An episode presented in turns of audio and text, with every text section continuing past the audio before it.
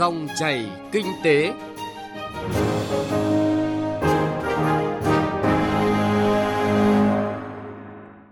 Các biên tập viên Thành Trung và Hà Nho xin kính chào quý vị và các bạn. Dòng chảy kinh tế hôm nay, thứ tư ngày 16 tháng 2 có những nội dung sau đây. Giải pháp nào để chặn đầu cơ gây nhiễu loạn thị trường bất động sản? Tập đoàn Điện lực Việt Nam nỗ lực hoàn thành tiến độ lưới truyền tải 220 kV, đảm bảo cấp điện mùa khô ở miền Bắc. Sau đây là nội dung chi tiết. Thưa quý vị và các bạn, thời gian gần đây, giá một số phân khúc bất động sản tại nhiều tỉnh thành phố trên cả nước có dấu hiệu tăng mạnh bất thường. Một trong những nguyên nhân dẫn đến tình trạng đó là do một số doanh nghiệp, cá nhân đầu cơ thổi giá để trục lợi. Vậy, giải pháp nào để chặn đầu cơ gây nhiễu loạn thị trường bất động sản? Đây cũng là nội dung chính của dòng chảy kinh tế hôm nay. Thưa quý vị và các bạn, tại thành phố Hồ Chí Minh, vụ đấu giá 4 lô đất Thủ Thiêm, thành phố Thủ Đức với mức giá lịch sử là 37.346 tỷ đồng, gấp 7 lần giá khởi điểm vào cuối năm 2021, tạo nên cơn sốt giá đất ở khu vực này khi nhiều nơi tăng lên từ 10 đến 15%. Mặc dù doanh nghiệp chúng đấu giá lần lượt bỏ cọc, dừng dự án, thì giá đất tại khu vực này vẫn chưa có dấu hiệu hạ nhiệt. Phản ánh của Vinh Quang, phóng viên Đài Tiếng nói Việt Nam thường trú tại thành phố Hồ Chí Minh. Sau vụ đấu giá đất khu đô thị mới Thủ Thiêm, giá nhà đất khu phía đông thành phố Hồ Chí Minh dậy sóng. Mặt tiền trên tuyến đường Tam Đa, phường Trường Thành, thành phố Thủ Đức được rao bán trên 100 triệu đồng trên một mét vuông. Đất trong các con hẻm nhỏ cũng ở mức 40 đến 55 triệu đồng trên một mét vuông. Mức giá này cao gấp 10 lần so với 3 năm trước. Gia đình anh Lê Hoàng Nam trong hẻm 200 đường Dương Đình Hội, phường Phước Long, thành phố Hồ Chí Minh, quận 9 cũ đang rao bán lô đất 500 mét vuông với giá 65 triệu đồng trên một mét vuông. Anh Nam cho biết. Kêu là bán 65 triệu đó, cái mức mức giá đó đó là bởi vì tại ờ, em có hỏi chưa rồi. Dạ em em cũng đang kêu bán nhưng mà với thì nếu mà ai ưng thì đặt cọc cho em thì giấy tờ xong xuôi rồi ờ, đồng tiền thôi. Ở ngoài đường duyên hội là cái trăm là món ở ngoài á tăng ghê lắm. Là nếu, nếu mà nó, nó giảm thì nó cũng bình bình như vậy thôi đó. Dạ chứ không có trên lệch bao nhiêu hết á qua tìm hiểu, giá đất ở thành phố Thủ Đức được đẩy lên mức cao hơn so với thực tế, song số lượng giao dịch không nhiều. Dù cò đất tung các chiêu câu khách như kinh doanh kẹt vốn nên cần bán gấp, giảm giá bán so với thực tế, vân vân. Theo nhận định của một số chuyên gia, khi thành lập thành phố Thủ Đức, giá đất khu vực này đã được đưa lên ở mức cao. Vụ đấu giá đất ở Thủ Thiêm khiến giá đất ở nhiều khu vực trong thành phố Thủ Đức đồng loạt tăng thêm từ 10 đến 15%, tạo nên một cơn sốt ảo. Dù rằng đến nay đã có hai doanh nghiệp bỏ cọc và xin dừng dự án, song cũng khó kéo được giá đất ở khu vực trở lại như cũ. Rõ ràng là việc đấu giá đất Thủ Thiêm vào thời điểm cuối năm 2021 đã tác động lớn đến thị trường bất động sản khu vực thành phố Thủ Đức, đặc biệt là khu vực xung quanh các dự án. Theo ông Trần Khánh Quang, Tổng Giám đốc Công ty Cổ phần Bất động sản Việt An Hòa, nếu giá đất không về sát với thực tế, sẽ ảnh hưởng rất lớn đến tâm lý của nhà đầu tư vào thị trường bất động sản. Nó tạo nên sự không minh bạch đối với thị trường này ở thành phố Hồ Chí Minh. Ông Trần Khánh Quang dự báo giá đất ở khu vực sẽ bình ổn trở lại khi câu chuyện đấu giá đất ở Thủ Tiêm kết thúc, nhưng ở tất cả các phân khúc, giá đất sẽ có xu hướng tăng lên thì mặc dù là là các doanh nghiệp bỏ cọc tuy nhiên về thị trường bất động sản nói chung ấy, người ta cũng căn cứ vào đó để người ta phát triển một số ờ, sản phẩm bất động sản mới. Có những nơi mà giá cao lên tới ba bốn trăm triệu một mét trong khi đấu giá thành là tới 2 tỷ tư. Thì cái khoảng cách nó còn khá xa thì nó vẫn còn một cái dư địa để tăng giá ở khu vực Thủ Đức mặc dù là các doanh nghiệp bỏ cọc. 6 tháng đầu năm thì giá bất động sản Thủ Đức tiếp tục tăng 10 tới 15 phần trăm.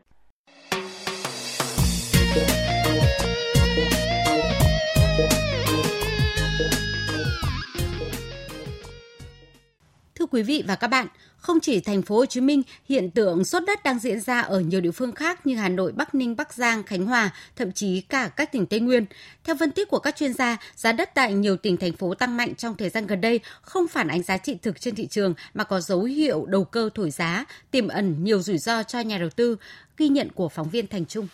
Sau hàng loạt vụ đấu giá quyền sử dụng đất với kết quả trúng thầu cao gấp nhiều lần giá khởi điểm, giá phân khúc nhà phố, đất nền dần thiết lập mặt bằng mới, thậm chí có những lô đất đấu giá ở các huyện ngoại thành Hà Nội đang có quy hoạch lên quận như là Hoài Đức, Thanh Trì, Đông Anh chỉ sau vài tháng đã được mua đi bán lại nhiều lần. Đất trong làng Thọ Am, xã Liên Ninh, huyện Thanh Trì được giao dịch với giá 90 triệu đồng một mét vuông, cao gấp đôi so với mức giá thời điểm này năm ngoái. Chuyên gia kinh tế, tiến sĩ Vũ Đình Ánh cho rằng À, về cái dòng vốn mà gây ra các cái uh, rủi ro hay thậm chí hiện tượng uh, đầu cơ có dấu hiệu bong bóng về ờ, một số phân khúc bất động sản trong cái thời gian gần đây. Thì tôi cho rằng lại chủ yếu là liên quan tới cái việc là à, cái dòng vốn trước nay đổ vào sản xuất kinh doanh thì do những cái khó khăn nhất định à, nên đã có một phần mà thậm chí một phần không nhỏ ở một số các cái bộ phận các cái doanh nghiệp à, các cái hộ gia đình à, do là khó khăn trong sản xuất kinh doanh thì họ đã hướng cái dòng vốn đó vào. À, cái thị trường bất động sản và đó chính là cái nguyên nhân à, khiến cho thị trường à, bất động sản có thể nói là nóng lên một cách đột ngột như trong thời gian vừa qua. Tại tỉnh Thanh Hóa, nhiều huyện thời gian gần đây xảy ra tình trạng các nhà đầu tư trúng thầu giá đất chấp nhận bỏ cọc khiến nhiều lô đất có kết quả đấu giá bị hủy. Điển hình là các huyện Quảng Sương, Hoàng Hóa, Thọ Xuân. Điều đáng nói là trong số đó có những mặt bằng giá khởi điểm mỗi lô chỉ 250 triệu đồng, nhưng kết quả chúng đấu giá đều ở mức từ 1 tỷ đến 1,4 tỷ đồng mỗi lô. Nguyên nhân được chỉ ra là do các nhà đầu tư đã bỏ giá cao nhằm đầu cơ, mục đích là bán lướt, bán qua tay để kiếm lời. Thế nhưng thị trường bất động sản đã phát triển không như kỳ vọng, nên các nhà đầu tư này không thể bán lướt và đành bỏ của chạy lấy người, chịu mất tiền cọc. Trước tình trạng hàng loạt hiện tượng tiêu cực trong quá trình đấu giá đất và quản lý đất đai tại các địa phương, Bộ Xây dựng đã có văn bản đề nghị các địa phương tăng cường các biện pháp để làm lành mạnh hóa thị trường. Ông Nguyễn Mạnh Khởi, Phó cục trưởng Cục Quản lý nhà và thị trường bất động sản Bộ Xây dựng cho biết. Đề nghị các địa phương tăng cường kiểm tra, nhất là công khai, nhanh chóng, kịp thời, đầy đủ các cái thông tin về quy hoạch, các cái thông tin về các dự án bất động sản. À, đồng thời cũng sẽ có những cái quản lý cái hoạt động môi giới để làm sao tránh cái hiện tượng mà nâng giá, kích giá để đẩy giá bất động sản. Phó giáo sư tiến sĩ Đinh Trọng Thịnh, giảng viên Học viện Tài chính cho rằng những quy định của pháp luật về lĩnh vực bất động sản hiện nay đang từng bước được hoàn thiện, nhưng với những khung khổ pháp lý hiện có, những cơ quan, đơn vị, cá nhân hoàn toàn có thể vận dụng để làm cho đúng. Vấn đề được đặt ra là có lợi ích nhóm trong quá trình triển khai các dự án hay không. Chính quyền các cái địa phương ấy là cái người phải nắm rõ nhất và có cái xử lý nó hợp lý thì lúc đó ấy, cái việc đấu giá ấy, nó sẽ đi vào nền nếp và nó cũng đạt được cái hiệu quả. Cái thứ hai ấy, là địa phương ấy thì anh nắm rất rõ cái đất đai ở từng cái địa điểm từng cái khu vực nó thế nào. Và cái thứ ba nữa thì chúng tôi cho rằng là thế này bản thân các địa phương ấy, thì đều có các quy hoạch hết rồi. Cho nên là tốt nhất ấy là chúng ta nên công khai các cái quy hoạch cho từng cái ở vùng từng cái xã huyện hoặc là cái quận. Nó đã công khai rồi thì không còn cái chuyện mù mờ nữa. Thời gian qua, việc đấu giá quyền sử dụng đất đã tạo ra nguồn thu lớn cho ngân sách, tạo nguồn lực để đầu tư xây dựng, cải tạo, nâng cấp hệ thống cơ sở hạ tầng, đáp ứng nhu cầu đầu tư phát triển, cải thiện đời sống vật chất và tinh thần cho người dân, góp phần thực hiện nhiệm vụ phát triển kinh tế xã hội của cả nước nói chung và của các địa phương nói riêng. Mặc dù vậy, cũng chính những tiêu cực phát sinh sau hàng loạt vụ đấu giá quyền sử dụng đất đã làm nóng thị trường bất động sản tại nhiều địa phương, để lại hậu quả lâu dài trong quá trình phát triển đô thị. Nếu việc thanh tra, kiểm tra để phát hiện và xử lý vi phạm không kịp thời, những sai phạm trong công tác này sẽ còn tiếp diễn.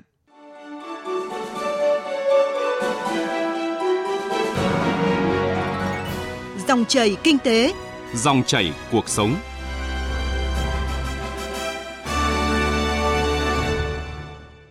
Thưa quý vị và các bạn, trước áp lực cung cấp điện năm 2022 có khả năng tăng trưởng từ 8,5% đến hơn 12%, dự báo công suất đỉnh phụ tải miền Bắc có thể lên tới 24.000 MW, tăng thêm từ 2.000 đến 3.000 MW so với năm ngoái.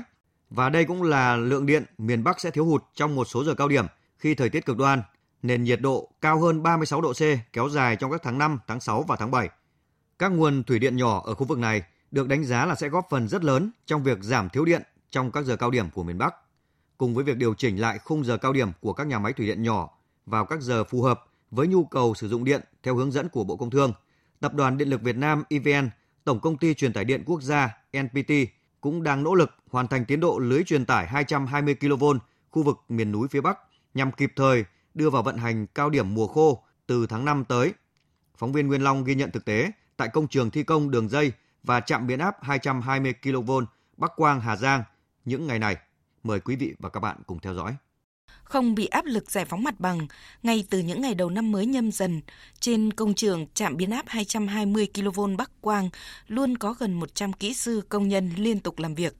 Đây là dự án quan trọng nằm trong cụm công trình truyền tải điện khu vực Tây Bắc, có nhiệm vụ truyền tải hết công suất phát của các nhà máy thủy điện khu vực Tây Bắc và nhập khẩu điện từ Trung Quốc nhằm đảm bảo cung ứng điện cho miền Bắc trong năm 2022 và những năm tiếp theo. Ông Vi Giang Khu, Tổng Giám đốc Công ty Trách nhiệm hữu hạn Sông Đà 11 Thăng Long, nhà thầu thi công trạm biến áp 220 kV Bắc Quang cho biết, đến nay dự án đã thực hiện được trên 80% khối lượng công việc. Đơn vị hiện đang hoàn thành nhà điều khiển, hệ thống hạ tầng trạm và các ngăn lộ và triển khai các thủ tục để bàn giao cho đơn vị thí nghiệm để có thể đóng điện trong tháng 3, sớm hơn kế hoạch đề ra là hoàn thành trước 30 tháng 4. Thực ra đối với công tác làm trạm thì những khó khăn về mặt bằng thì không có, nhưng mà có khó khăn về thời tiết và khó khăn về tình hình dịch bệnh. Đấy thì là chúng tôi có hai cái khó khăn chính như thế.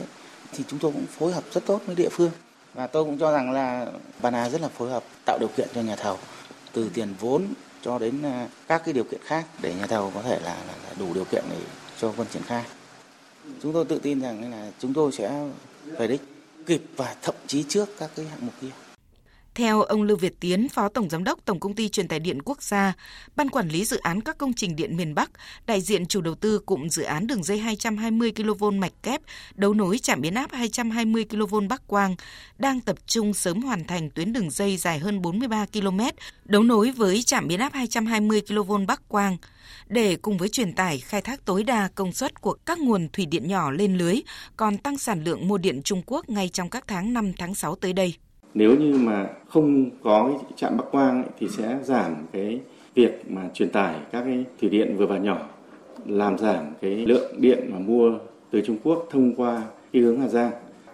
Với cái ý nghĩa quan trọng như thế thì Tổng ty truyền tải điện quốc gia cũng đã rất tích cực phối hợp với các sở ngành, đặc biệt là Ủy ban dân huyện Bắc Quang để thực hiện các cái công tác về bồi thường giải phóng mặt bằng để triển khai công trình. Chỉ còn hơn 2 tháng nữa là tuyến đường dây 220 kV Bắc Quang Hà Giang phải hoàn thành. Nhưng đến thời điểm này, vẫn còn 4 vị trí móng cột và một số vị trí thuộc hành lang tuyến vẫn chưa bàn giao được mặt bằng cho các đơn vị thi công.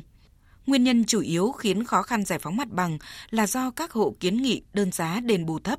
Ông Trần Lệnh Thi, quyền trưởng phòng Tài nguyên Môi trường, Phó Chủ tịch Hội đồng Bồi thường hỗ trợ tái định cư huyện Bắc Quang, tỉnh Hà Giang, dẫn chứng thực tế về những quy định chưa đồng nhất trong các quy định của pháp luật dẫn đến khó khăn cho dự án này. Quy định của chúng ta thì nó chưa đồng nhất. Cụ thể đối với vị trí móng hốc cột thì thực hiện theo quy định về bồi thường hỗ trợ tái định cư thì chỉ quy định là bồi thường đối với tài sản mà hợp pháp.